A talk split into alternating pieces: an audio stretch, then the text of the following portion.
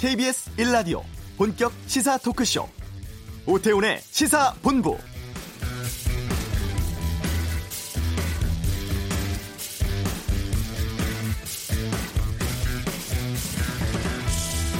홍콩에서 범죄인 인도 조례, 이른바 송환법에 반대하는 시민 100만 명이 처음 거리로 쏟아져 나왔을 때가 넉 달 전인 지난 6월 9일이었습니다. 이때만 해도 홍콩 당국 또 시위에 나선 시민도 사태가 이렇게 길고 심각해질 줄은 예상하지 못했었겠죠. 송환법은 지금은 폐지가 됐습니다만 복면금지법, 경찰 실탄 사격 등으로 혼란은 더 가중되고 있는 상황입니다. 시위 장기화되고 격해지면서 그동안 체포된 사람이 2,000명을 넘어섰다고 하고 복면금지법에 이어서 계엄령 선포할 가능성도 커지고 있습니다.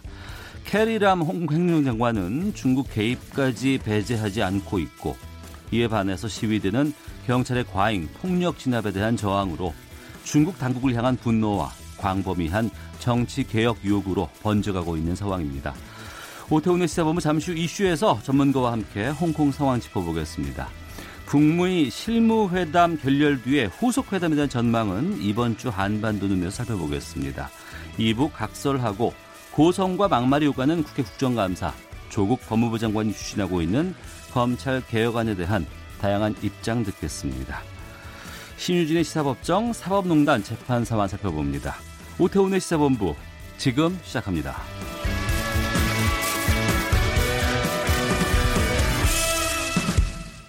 네, 오후를 여는 당신이 꼭 알아야 할 이 시각 가장 핫하고 중요한 뉴스, 방금 뉴스 시간입니다.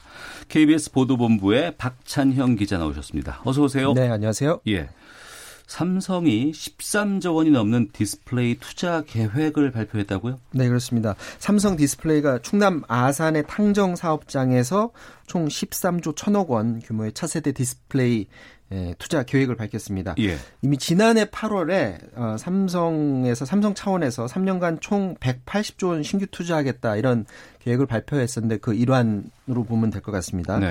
그럼 왜 이제 디스플레이 분야냐? 이 중국 업체들이 요즘 저가 공세로 LCD 패널을 엄청 많이 생산하고 있어서 사실은 뭐 공급 과잉이라는 얘기까지 지금 나오고 있거든요. 네. 당연히 이제 국내 업체들로서는 수익성이 떨어질 수밖에 없는데 삼성 디스플레이 같은 경우 그 LCD 생산 비중이 한 20% 정도 된다고 합니다. 네. 그래서 이 대형 LCD 생산 라인을 바꿔서 첨단 퀀텀닷 공정으로 바꾸겠다라는 건데, 네, 말이 좀 어려운데 퀀텀닷이 뭐냐면, 예, 보통 TV, 대형 TV 집에 가지고 있는 분들 보면 디스플레이가 LCD 아니면 OLED입니다.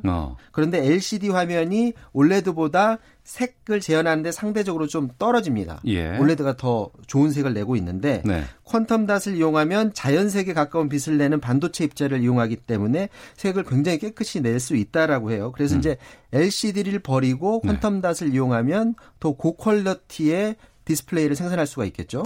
중국이랑 경쟁에서도 당연히 이길 수밖에 없는 그런 상황이고, 네, 그래서 이 디스플레이 퀀텀닷 공정으로 생산 라인을 바꾸는데 10조 원을 쓰겠다는 거고요. 차세대 기술 개발 등에 3조 1,000억 원 쓰겠다라는 그런 계획을 발표했습니다. 네. 투자가 본격화되면 삼성 설명으로는 신규 채용 말고도 5년간 한 8만 1,000개 일자리를 만들 수 있을 거다, 이렇게 내다보고 있습니다. LG 디스플레이가 지난 7월에 3조 원 규모의 투자 계획을 발표했었거든요. 네. 그러니까 LG에 이어서 삼성까지 디스플레이를 한 단계 업그레이드하는 투자 계획을 발표하면서 디스플레이 전쟁이 다시 본격화되고 있습니다. 네, 오늘 신규 투자 상생협력 협약식 열렸는데 대통령도 참석을 했다고요? 네, 그렇습니다. 경기가 지금 안 좋은 상황에서 삼성이 이렇게 대규모 투자 계획을 발표하면 당연히 정부로서는 희소식인 게 일자리가 많이 창출이 되니까 대통령이 직접 참석을 했습니다.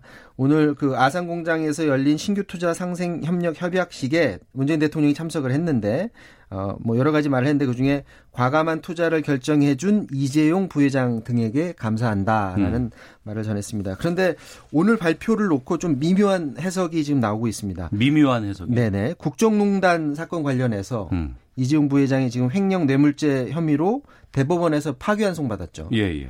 그렇기 때문에 이제 다시 재판을 받아야 되는데 재판이 25일에 열립니다. 그래서 이번 재판에는 유죄일 가능성이 높다, 이런 전망들이 그 법조계에서 나오지 않았습니까? 네네. 그래서 이제 재판을 앞두고 경영 전면에 나서서 위기에 빠진 한국 경제를 살린다. 네. 그런데 제일 천명으로 나서는 이미지를 계속 보여줌으로 해서 아무래도 재판에 유리하게 작용하게 하려는 것 아니냐. 이런 해석들을 지금 내놓는 분들이 계시거든요. 물론 삼성 측은 그게 아니라 디스플레이 자체가 워낙에 중국에 의해서 위협을 받고 있기 때문에 당연히 해야 될 네. 그런 투자 계획이었다 이렇게 말하고 있는데 어쨌든 이번 행보가 재판에까지 영향을 줘서는 안 되겠지만 과거 전례를 보면 이런 경제 역할론이 재판에서 상당 부분 역할을 해왔던 것은 사실입니다. 네, 영화 대사가 생각이 나긴 하는데 옮기진 않겠습니다. 네. 일본 원전 오염수 방류 문제와 관련해서 우리 정부 국제해사기구에 이 문제를 공론화하는 데 성공을 했다. 어떤 내용이에요?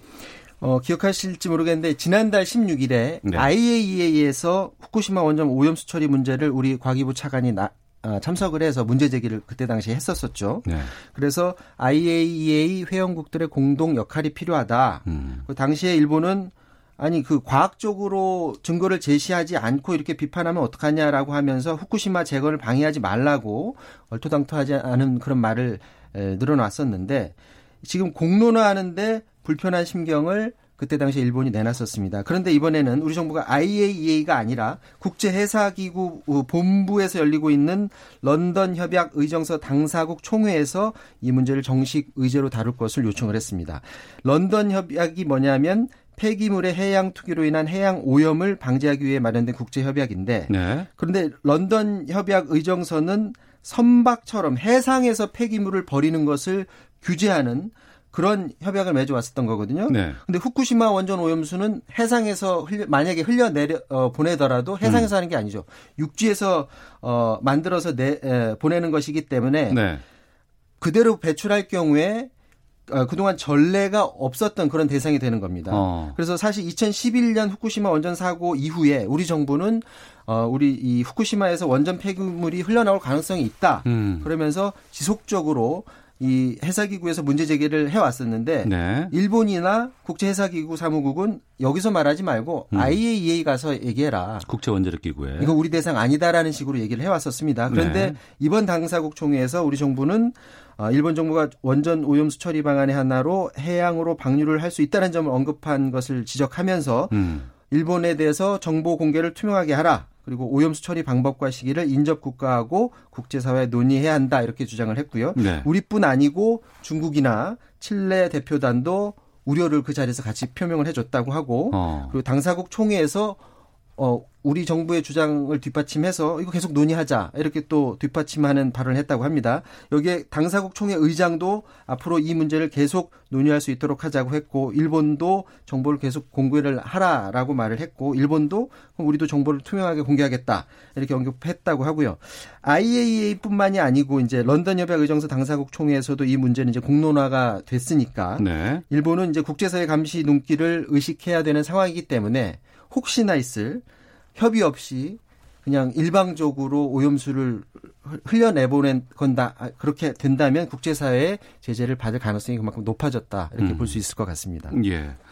아프리카 돼지열병 그동안 의심 신고가 계속 있어 왔지만 음성 판정 받았고요. 좀 잠잠해진다 싶었는데 14번째 확진 판정 지역이 있다고요. 네, 안타깝게도 어젯밤 11시쯤에 경기도 연천 신서면의 한 돼지 농장에서 확진 판정이 나왔습니다. 연천이요? 네네 그렇습니다. 지난 3일에 마지막 판정이었었는데 지금 6일 만에 다시 돼지열병 확진이 나온 거고요. 그런데 이번 발생 농가가 9일에 그 아프리카 돼지열병 확산을 막기 위해서 완충지를 만들어 놨었거든요. 네. 그걸 발표를 했었습니다. 9일에. 그런데 하루 만에 그 완충지대에서 확진 판정이 나왔습니다. 완충지가 뭐냐면 기존의 돼지열병이 발생한 지역에서 반경을 한 10km를 정해놓고 네. 그 10km 밖에 있는 지역을 완충지역이라고 하자라고 해서 이 지역에서 차량 이동을 철저히 통제하고 모든 농가를 대상으로 정밀 검사를 하면 돼지열병 확산을 막을 수 있다 이렇게 계산을 했던 건데 네네. 하루 만에 이 지역에서 문제가 발생한 겁니다. 그렇기 때문에 이미 한 차례 발생한 농가에서 2차 전염이 이루어진 것 아니냐라는 지금 우려도 지금 나오고 있고요. 방역당국은 어쨌든 추가적인 확산을 막기 위해서 연천 지역에 대해서 48시간 돼지 일시 이동 중지 명령을 내렸습니다. 알겠습니다. 방금 뉴스 KBS 보도본부의 박찬형 기자와 함께했습니다. 고맙습니다. 이어서 교통 상황 살펴보겠습니다. 교통정보센터의 박소영 리포터입니다. 고속도로 곳곳에 돌발 상황이 많아 잘 살피셔야겠는데요. 서울 외곽고속도로 판교에서 일산 쪽으로 김포 부근 5차로에 화물차가 고장으로 서 있어서 일대에 지나기가 어렵습니다. 서해안고속도로 목포 쪽으로는 안산에서 용담터널 사이 교통량이 많고요. 이후로 서산 부근에서는 2차로를 막고 작업을 하고 있어서 부근 지나기가 힘듭니다. 반대 서울 쪽으로 용담터널 일대에서는 두 군데서 화물차가 고장으로 서 있습니다. 이 여파로 매송부터 정체가 심하고요.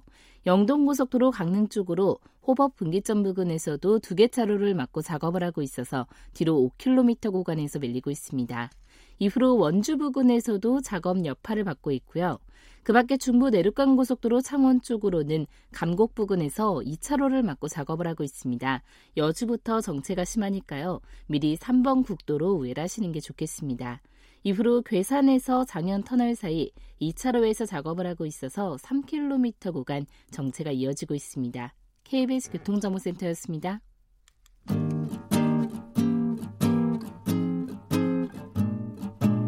KBS 1라디오 오태훈의 시사본부, 여러분의 참여로 더욱 풍성해집니다.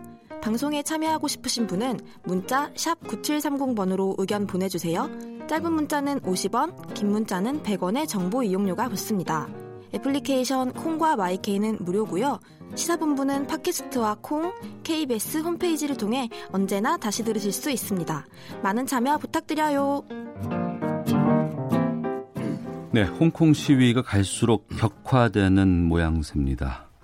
시위대를 향해서 경찰이 실탄 발사했다, 이런 얘기도 나오고 있고, 일부 시위대는 임시정부 선언까지 발표를 했다. 이 때문에 전국 정부와 각을 세우고 있는 모양인 것 같습니다. 홍콩 정확한 상황을 좀 살펴보겠습니다. 산둥대 객좌 교수십니다. 우수근 한양대 국제학부 특임 교수와 함께 말씀 나누겠습니다. 어서 오세요. 네, 안녕하십니까, 우수근입니다. 예, 경찰이 시위대에게 실탄 발사했다는 얘기 듣고 깜짝 놀랐습니다. 게다가 뭐 군대 개입, 인민해방군인가요? 네. 이것도 임박했다는 보도도 나오고 있고, 지금 언론 보도만 봐서는 정확히 판단이 안 되는데 어느 정도의 상황인 거예요? 발등의 불, 중국 당국의 발등의 불이 계속해서 떨어지고 있는 형국인데요. 네. 우리 식으로 얘기하면 뭐 계엄령, 준계엄 상태라고 할 수 있습니다. 왜냐하면 며칠 전에 그 복면금지법이 시행이 됐는데, 네, 그것은 우리의 계엄령에 해당되는 홍콩 기본법을 토대로 입법을 할 때는 절차가 있지 않습니까? 예, 예. 국회 승인도 받거나 의회 승인 받거나 해야죠. 예. 뭐. 근데 홍콩 기본법을 발동시키면은 그런 것을 생략한 상태에서 전격적으로 할 수 있거든요. 폭면금지법도 전격적으로 시행되고 있다라는 것, 그만큼 준계엄 상태다라고 할 수 있는 것이죠. 네, 하나씩 좀 돌이켜 보겠습니다. 벌써 넉 달 됐다고 해요. 네. 애초에는 그 송환법 때문에 시위가 발생을 했었잖아요. 네, 예, 그렇습니다. 그 송환법이라는 것은, 예, 범죄의 혐의가 있는 사람을, 예를 들면 중국 대륙, 중국 당국이 반체제 인사야, 저 사람 좀 중국 정부에 대해서 안 좋을 것 같아요, 그러면은 범죄 혐의가 있다라는 식으로 자의적인 것이죠. 네네. 귀에 걸면 귀걸이, 코에 걸면 코걸이 식으로 만들어가지고 데려갈 수 있게 하는, 악용될 수 있는 여지가 있는 것이 송환법이거든요. 네. 그것에 대해서 홍콩 사람들이 반대하면서 시작된 것이 오늘날에 이르고 있는 것이죠. 그런데 이거는 지금 취소했다면서요. 그렇습니다. 하지만 시위가 계속되는 것은요, 예, 못 믿겠다라는 것이죠. 홍콩 행정부도 못 믿겠고, 그 뒤에는, 예, 꼭두각시를 조정하는 듯한 중국 정부가, 중앙정부가 있는데, 그동안 불신이 많이 쌓여왔거든요. 예를 들면은 홍콩 당국에서도, 네, 어떤 입법을 한다 하면은 홍콩 사람들이 반대하면 알았어 안 할게 하지만, 시간 지나면서 은근슬쩍 그대로 강행한 것이 벌써 몇 번이나 있습니다. 그 불신이 누적돼가지고 이번에 폭발하게 된 것이죠. 그러니까 요구사항이 있고, 요구사항을 관철하기 위해서 뭐 시위대는 많은 사람들이 모여야 되고, 또 자신의 입장을 외쳐야 되지만, 또 그것을 책임 있는 어떤 정부 부처라든가 이런 곳에선 수용할지 말지에 대해서 고민이 되고, 서로 간의 협상을 통해서 풀어야 되는데, 지금은 그 믿음 자체가 깨져버린 상황이군요. 그렇습니다. 게다가 시위대가 요구하는 5가지가 있는데요. 예를 들면은 시위대를 폭도라고 규정하지 마라. 네. 전부 석방시켜라. 그다음에 경찰 진압이 너무 강경했기 때문에 경찰을 객관적으로 조사할 기구를 만들어라. 네. 그다음에 송환부 철폐하라. 그거는 중국 당국이 시간 지나면서 하나씩 마지못해 들어주는 척 할 수 있습니다. 예. 하지만 가장 중요한 행정장관 직선제는요. 절대 중국 당국이 들어줄 수가 없는 거예요. 예. 왜냐하면은 중국은 홍콩을 또 하나의 중국용으로 완전히 만들어가지고 대만이라든가 마카오처럼 자기들의 멋있는 또 하나의 중국 영토다 이렇게 만들어 나가려고 하는데 그러기 위해서 여러분 자기들의 입맛에 맞는 사람이 수장이 돼야 되지 않습니까? 네. 여태까지는 행정장관을 간선제로 그렇게 했는데 직선제가 되면은 자기 뜻대로 데릴 수가 없거든요. 그러면 홍콩 하나로 끝나는 것이 아니라 대만도 마카오도 그리고 중국 내륙에서는 소수민족이 분리독립하려는 불씨가 항상 있거든요. 뭐 티벳이라든가 뭐 위구르 자치구라든가 있죠. 그렇습니다. 요번에 홍콩 사람들이 시위를 해갖고 힘을 모아서 중국 중앙정부가 무릎을 꿇었다 하면은 잘못된 시그널이 그쪽에서 전달이 되거든요. 그렇기 때문에 중국 정부는 마지막까지는 절대 들어줄 수 없는 그 마지노선이 있는 겁니다. 홍콩 시위지만 이건 홍콩만의 문제가 아닌 것이고 중국의 여러 가지 약점들이 다 들고 일어날 수 있는. 그렇습니다. 그러니까 말씀하신 것이 딱 맞는데요. 홍콩 시위는 홍콩 사람들에겐 유일하고 전부입니다만 중국 중앙정부 입장에서 볼 때는 중국 붕괴라는 중국 분열이라는 전체의 도화선이 될 수 있기 때문에 끝까지 다 들어줄 수 없는 것이죠. 예. 그리고 애초에 6월, 7월 이때까지만 해도 우산 들고 시위한다더라, 많은 분들이 평화행진을 했다더라, 위에서 보니까 장관이라더라 이렇게 참 멋진 시위들이 펼쳐져 왔는데 시간이 가면 갈수록 송환법도 풀렸지만 그럼에도 불구하고 더욱더 시위가 격화되고 막 횃불이 난무하고 총까지 쏜다 그러고 이렇게까지 격화되는 건 왜 그렇다고 보세요? 그 닭이 먼저냐 달걀이 먼저냐 격인데요. 예를 들면 시위대 입장에서는 평화 시위를 했는데 진압을 강경하게 했다. 실탄까지 들리지 않은 바에 의하면 확인된 바는 아직 아닙니다만 실탄도 쐈다라고 하지 않습니까? 강경하게 나오니까 우리도 그만큼 높일 수밖에 없다고 하는 것이고 또 진압하는 측에서는 폭력 시위 양상을 보이니까 어쩔 수 없이 우리도 처음에는 예를 들면 체루탄이라든가 물대포를 썼지만 이제는 고무탄도 쏠 수밖에 없잖냐라는 그러니까 양측이 서로를 불신하는 것이 계속해서 악화가 되고 있는 상황인 것이죠. 예. 그리고 그 복면금지법이라는 거 있지 않습니까? 우리 같은 경우에는 미세먼지 오면 마스크도 쓰고 하고 하는데 이 복면금지법에 왜 이렇게 문제가 되고 있다고 보시는 거예요? 그것이 바로 물에 기름에 물을 부은 격이 되는 것인데요.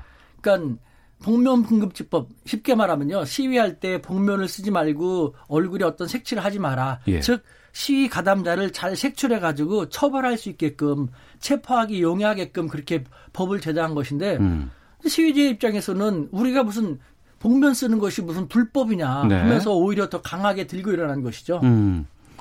이게 안면 인식 기술의 발달 때문에 이걸 막기 위해서 복면을 쓴다더라 하는 얘기도 있던데요. 맞습니다. 그래서 그 시위대 같은 경우도 복면을 계속 쓰거나 아니면 얼굴을 색칠하거나 아니면은 또 다른 안면 인식을 제대로 하지 못하게끔 홀로그램에서 얼굴 조금만 흔들면은 안면 인식이 안 되는 새로운 기기도 나와가지고 그거를 쓰고 또 시위하기도 합니다. 예. 게다가 홍콩 시위에서 특히 10대 청소년들, 20대 젊은이들이 참 많이 나오거든요. 이건 왜 그렇습니까? 사실 그 홍콩 시위에 있어서 홍콩에서 가장 큰 중국으로부터 피해를 보는 사람들이 홍콩 청년들입니다. 그러니까 중국엔 사람이 정말 많지 않습니까? 중국 대륙에서도 청년들의 실업 문제가 심각한데요. 홍콩이 중국으로 귀속이 되면서부터 중국에 있는 많은 청년들이 홍콩으로 대거 몰려들기 시작했습니다. 처음에는 저임금 일자리를 찾아서 중국 청년들은 홍콩 청년들보다 임금이 싸니까요. 홍콩도 좋았습니다만 그러면서 점점 전문 청년 인력들도 4차 산업의 인력 전문가라든가 계속 몰려오니까 홍콩 청년들의 일자리가 전방위적으로 점점 그만큼 줄어들 수밖에 없었던 것이죠. 네. 이게 단순히 무슨 극단적인 시위를 주장하고 펼치면서 자기들의 어떤 것을 요구하고 이런 차원이 아니고 정말 오랫동안 쌓여져 있는 문제들 이런 것들이 다 지금 표출되는 상황인 것 같은데요. 현재 홍콩 시위에 대해서 우수근 산동대 객자교수 함께 말씀 나누고 있습니다. 그러면 지금 시위대가 지금 우리 이거 해줘야 돼라고 요구하는 것이 무엇인지를 다시 한번 좀 말씀해 주세요. 예, 5가지를 요구하고 그중에 하나도 예. 뭐 들어주지 않으면 안 된다라고 하는데요. 네. 그러니까 시위 가담자를 폭도로 규정하는데 폭도로 규정하지 마라. 네. 그다음에 체포된 시위 가담자들 모두 석방을 해라. 그다음에 강경 진압한 경찰에 대해서 경찰을 못 믿겠으니 그 철저히 조사할 수 있는 조사위원회를 구성해라. 송환법 철폐해라. 그리고 행정장관 직선제를 소용해라. 이 5가지인데 말씀드린 것처럼 행정장관 직선제는 중국 당국으로서는 절대 수용하기 힘든 것입니다. 중국 당국은 절대 수용 못한다고 하고 시위대는 그것은 꼭 관철시켜야 되는 입장이라 그러면은 시위가 안 풀릴 것 같거든요. 이 사태가. 그래서 저는 처음부터 이것은 오래 갈 수밖에 없고 또 처음부터 중국이 너무 욕심을 냈다라는 생각이 들거든요. 네. 그대로 가면서 50년을 두면서 점진적으로 하면 될 텐데 이 송환법이라는 자기들의 입장에 생각하면은 눈에 가시 같은 사람을 속아낼 수 있는 좋은 것이다 해가지고 손을 대서는 안 될 때 손을 댔다가 결국은 이렇게 됨으로써 당장 불길이 번졌죠. 홍콩뿐만 아니라 대만. 사실 차이잉원 총통이라든가 민진당 정부 인기가 되게 없었기 때문에 그렇습니다. 예, 내년 1월 달에 뭐 이대로 가면은 패배입니다만 지금 상태에서는 기사회생하다시피 했거든요. 네. 그리고 홍콩 사람들 상황이 이렇게다 보니까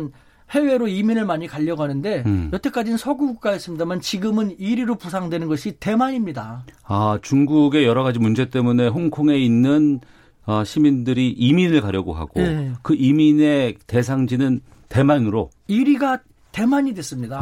그러니까 중국 당국이 지금 정말 뼈저리게 후회하고 있을 겁니다. 하지만 이미 물은 엎질러졌기 때문에 주워 담을 수도 없고 참 난감한 입장인 것이죠. 그 난감한 상황에서 자칫 좀 오판을 하면 더욱더 큰일이 나지 않을까 걱정이 되는데 군대 투입 준비하고 있다는 얘기도 좀 들리거든요.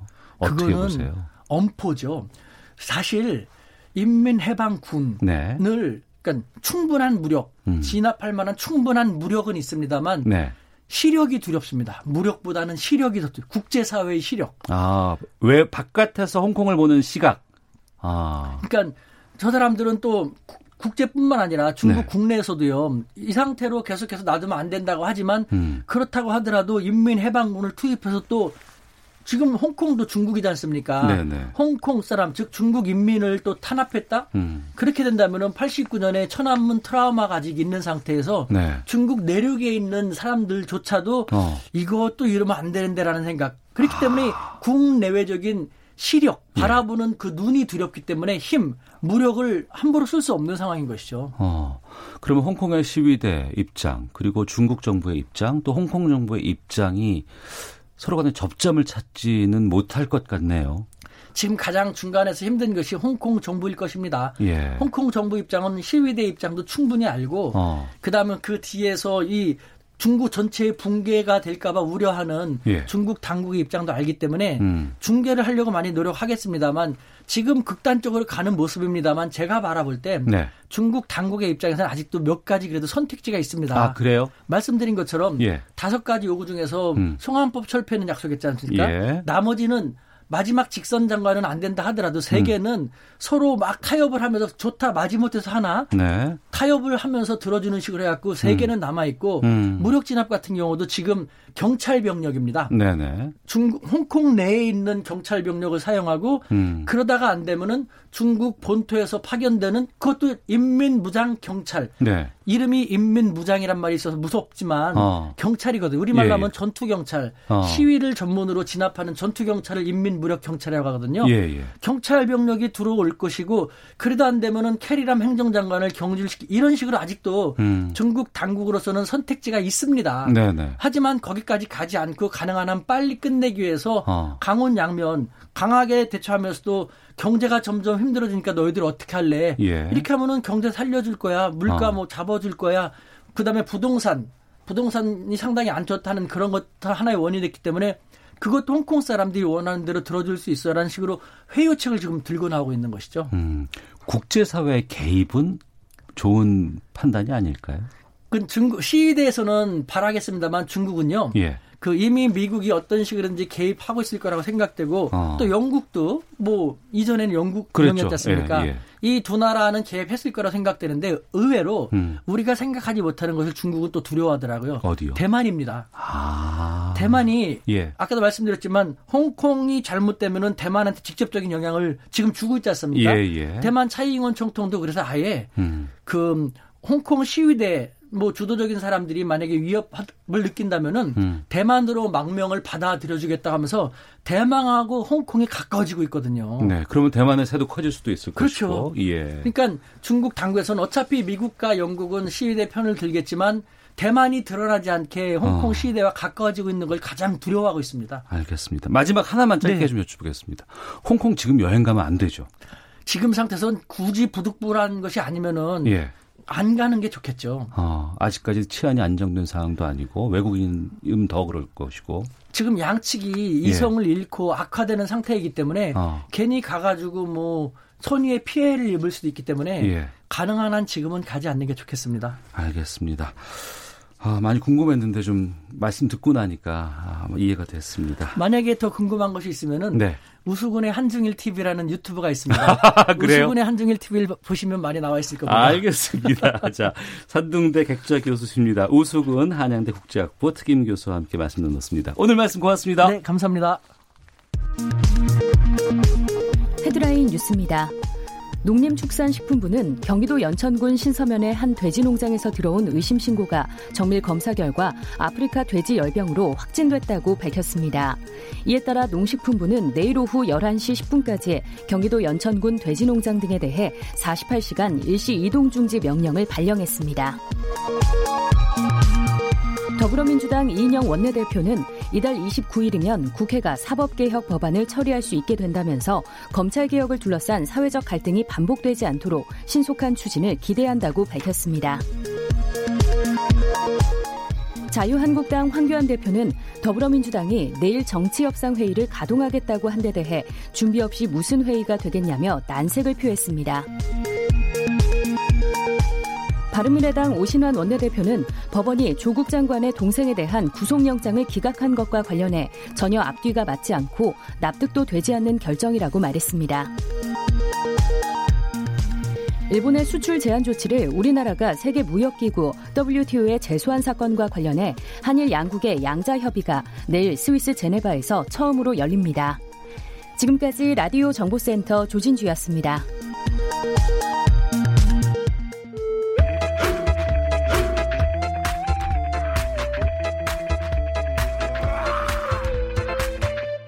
오태훈의 시사본부. 네, 한 주간의 한반도 정세를 분석해보는 시간입니다. 이번 주 한반도는 김형석 전 통일부 차관 연결하겠습니다. 안녕하십니까? 네, 안녕하십니까? 예, 북미 간의 비핵화 실무 협상 결렬이라는 결과가 나왔습니다. 어떻게 보셨어요?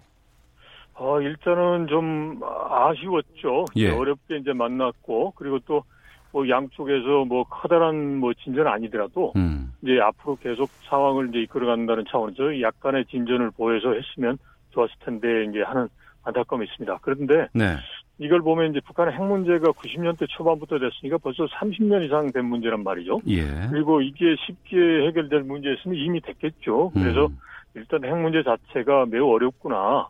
그리고 또 보면 미국과 북한이 각자 발표한 내용 보면 서로가 또 다르지 않습니까? 네. 이제 그러니까 이게 상호 간의 불신이 아직도 많이 있구나라는 측면에서 좀 이게 힘들고 좀 어렵다라는 거 있지만 그래도 이제 북한이 비록 이제 여러 가지 험한 말을 했습니다만은 이제 뭐 올해까지 해보고 이제 뭔가 좀 그런 완전히 이제 뭐 서로 돌리는 그런 입장이 아니고 그 다음에 또 미국이 보면은 북한이 그렇게 험한 말을 했음에도 불구하고 이번에 실무 협상에서 나름대로 좋은 논의가 있었다. 그리고 본인들은 2주 내에 또 해볼만 하고 그리고 또 이 문제 자체가 뭐 강력한 의지가 필요한데 미국은 강력한 의지를 가지고 있다라고 해서 비록 이제 결과가 없고 그 다음에 결렬이라고 하지만 이제 앞으로의 그 전망이 있어서 뭐 굳이 뭐 부정적으로 볼 거는 이제 아니다 싶습니다. 그래서 즉 부정적인 측면도 있지만 기대에 섞인 그런 희망을 이제 가질 그러한 이제 내용도 있다라고 볼 수 있는 거죠. 네.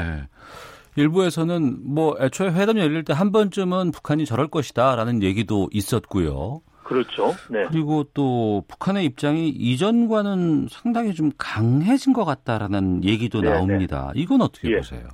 강했다는 것보다도 기본적으로 이제 북한의 입장이 이제 단계적인 입장이거든요.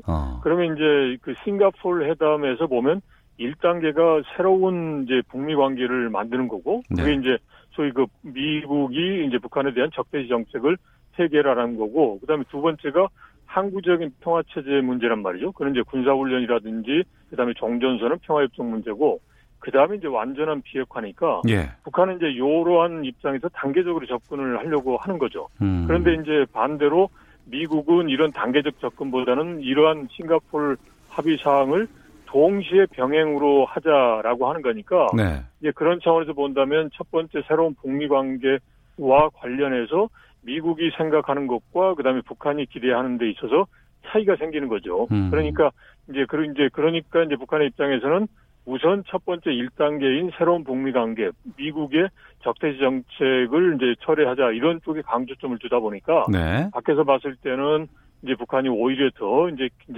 요구를 더 높이고 더 강경해진 게 아니냐 뭐 그런 걸 볼 수도 있는데요. 제가 보기에는 이제 그것보다는 이제 북한의 단계적인 입장에서 첫 번째 아젠다가 미국에 제시하는 것과 북한의 기대치가 서로 부합하지 않다 보니까 이제 다른 문제를 이야기할 수 있는 그런 이제 상황이 아니었던 거죠. 그러다 보니까 이제 결과적으로는 뭐 북한의 입장이 강경한 것처럼 보이지만 일단은 단계적 입장에서 본다면 그 두 번째, 세 번째는 아마도 이제 지난번 하노이 때 2월달 회담했던 거, 이제 그것보다는 조금 더 나가지, 이제 더 오히려 더 후퇴할 수는 없을 겁니다. 만약에 후퇴했다 그러면 미국이 북미 실무회담 안 나갔겠죠. 그 미국 쪽에서 이런 얘기를 했습니다. 우리는 그 뭐 아무것도 안 가져간 게 아니고 창의적인 아이디어 제시했다 이렇게 얘기했거든요. 그렇죠. 예. 그 미국이 제시한 창의적인 게 뭘까요? 아마도 이제 뭐 일부 미국의 그 복스라고 하는 매체에서도 이제 보도한 것도 있지 않습니까? 그러니까 이제 북한이 이제 동결을 하고 이제 영변에 대해서 폐기를 하면 이제 석탄이나 의류 같은 거 그런 배제 부분을 뭐 이제 제한적으로 조건부로 또는 이제 시한부로 해제한다는 건데 아마도 그 내용을 포함해서 이제 기본적으로 이제 체제 안전과 그다음에 이제 그 제재 일부 해제 이런 부분에 대해서 요구를 했을 겁니다. 이제 그렇게 된다면 동결부터 시작해서 포괄적인 핵심고 그다음에 뭐 이제 상징적으로 우선적으로 이제 영변의 폐기 이걸 하는데 근데 이제 문제는 그걸 하면서 이제 일부 이제 조건부 그다음에 단계적인 제재 완화를 이야기를 했을 거란 말이죠. 그게 바로 미국이 말하는 이제 창의적인 아이디어인데 그때는 이제 왜 이게 창의적 아이디어가 되냐면 하노이 회담 때는 그거는 이야기 안 했고 그냥 북한의 비핵화 부분에 대해서만 이제 강하게 이야기를 했단 말이죠. 그러니까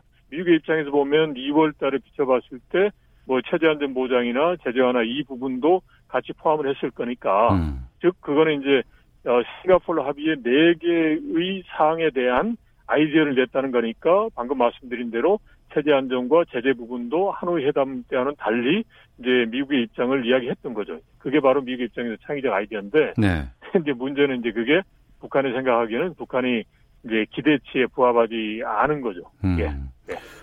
그 제가 생각하기에도 미국이 그 제시한 게 새로운 것일 수는 있겠지만 창의적으로 보이지는 좀 않지 않나 싶기도 한데. 자, 그러면 지금 상황에서 다시 뭐 회담 재개가 가능할까요? 가능하다고 봅니다. 일단은 뭐 2주 안에 되기는 이제 어려울 것 같고요. 이제 벌써 이제 1주 지났지 않습니까?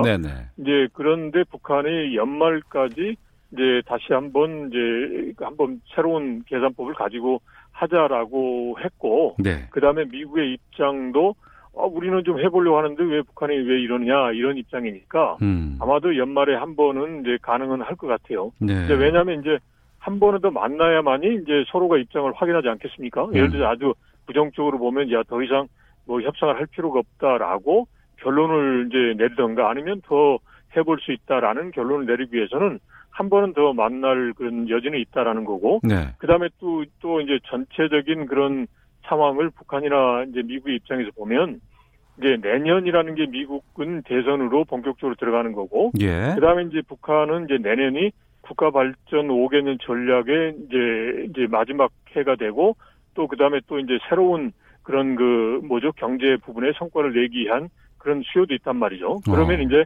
그러한 수요가 있으니까 양쪽이 다 필요한 거죠. 만나서 뭔가 이제 협상을 해봐야 되지 않느냐라는 이제 수요가 있기 때문에 올해 안에는 이제 할 가능성은 높다라고 봅니다. 그렇게 된다면 한 10월 말이나 11월 초 정도는 이제 한번 만날 가능성이 있다라고 보는 거죠, 시기적으로.